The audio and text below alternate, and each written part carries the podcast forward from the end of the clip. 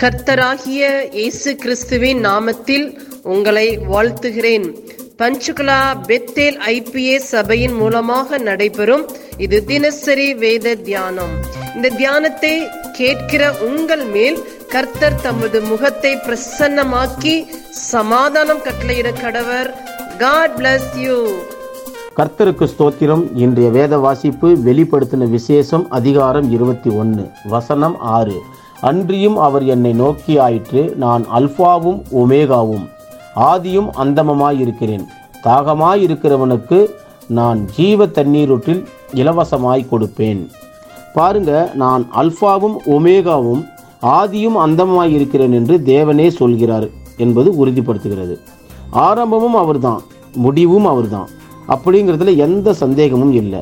அவருடைய கிருபை இல்லாமல் நாம் எதையும் செய்ய முடியாதுன்னு திட்டவட்டமாக தெரிய வருது. அடுத்தது விசுவாசியாகிய தங்களுடைய புதிய சரீரத்தில் தேவனுக்கும் தேவனுக்கு அடுத்த காரியங்களை குறித்தும் தாகமுடையவர்களாக இருந்து திருப்தி அடை அடைந்து கொள்வார்கள். தாகமாய் இருக்கிறவனுக்கு நான் ஜீவ தண்ணீரொற்றில் இலவசமாய் கொடுப்பேன் என்கிறார்.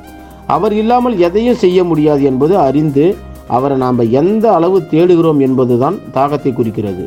அப்படி தாகத்தோடு தேடும்போது தான் நமக்கு எல்லா காரியங்களையும் கூடாத காரியம் எல்லாம் கூட செய்கிறார் என்பதை அறிந்து கொள்ள வேண்டும்.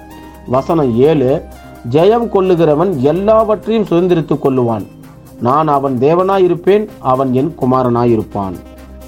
யோவான் இந்த ஒரு இடத்துல தான் விசுவாசிகளை தேவனுடைய குமாரன் என்று சொல்கிறார். ஜெயம் கொள்ளுகிறவன் எல்லாவற்றையும் சுதந்திரித்துக் கொள்ளுவான். நான் அவன் தேவனாய் இருப்பேன் என்று கூறுகிறார். அப்போ நாம் ஜெயம் கொள்வதற்கு அவருடைய பிள்ளைகளாக இருக்க வேண்டும். சுதந்திரித்து கொள்ள கிறிஸ்துவுடன் கூட மகிமைப்படுத்தி அவரோடு பாடுபடும் போது சுதந்திரித்து கொள்ளலாம். ஒரு தகப்பன் வார்த்தையை கேட்டு பிள்ளை எப்படி நடக்கிறானோ அதுபோல தேவனுடைய வார்த்தையை கேட்டு நடக்கும்போது நாம் ஜெயம் கொள்ளுகிறவர்களாக இருக்க முடியும். வசனம் பதினான்கு. நகரத்தின் மதிலுக்கு பன்னிரண்டு அஸ்திபார கற்கள் இருந்தன. அவைகள் மேல் ஆட்டுக்குட்டியானவருடைய பன்னிரண்டு அப்போசலரின் பன்னிரண்டு நாமங்களும் பதிந்திருந்தன. இந்த வசனத்தில் அப்போசலர்களை குறித்து சொல்லப்பட்டிருக்கிறது. உண்மையில் பன்னிரண்டு அப்போஸ்தலர்களும் தான் சபையின் அஸ்திபாரங்கள். இந்த பட்டணத்தில் பன்னெண்டு மதில்கள் இருந்திருக்கு. அந்த பன்னெண்டு மதில்கள் இருக்கும் அஸ்திபார கல்லில் பன்னெண்டு அப்போஸ்தலருடைய நாமங்கள் பதிந்திருந்திருக்கு. இந்த பன்னெண்டு அப்போஸ்தலர்கள் சபைக்கு நிருபங்கள் எழுதியுள்ளார்கள். இவர்கள் முதலாவது பிரசங்கத்தை பிரசங்கித்திருக்கிறாங்க. முதலாவது சபையை துவங்கி இருக்கிறாங்க முதலாவது இரத்த சாட்சியாக விளங்கினாங்க. இதனால தான் இவர்கள் சபையின் அஸ்திவாரம் எண்ணப்படுகிறது சபை அவர்களுக்கு நன்றி உள்ளவர்களாக இருக்க வேண்டும். மூளைக்கல்லாகிய கிறிஸ்துவின் இடத்தை பறிக்க வேண்டும் என்பதற்காக அல்ல. ஆனால் அப்போஸ்தலர்கள் வைத்த அஸ்திபார கற்களின் மேல் சபை கட்டப்பட்டதாய் இருக்கிறது. இதை தான் நமக்கு உணர்த்துகிறது.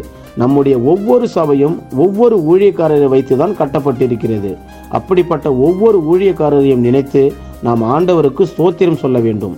நம்முடைய வாழ்க்கையிலும் எப்படிப்பட்ட மேன்மையான நகரத்திற்கு போவதற்காக நாம் ஆயத்தம் உள்ளவர்களாக காணப்பட வேண்டும் என்பது அவசியமாக இருக்கிறது.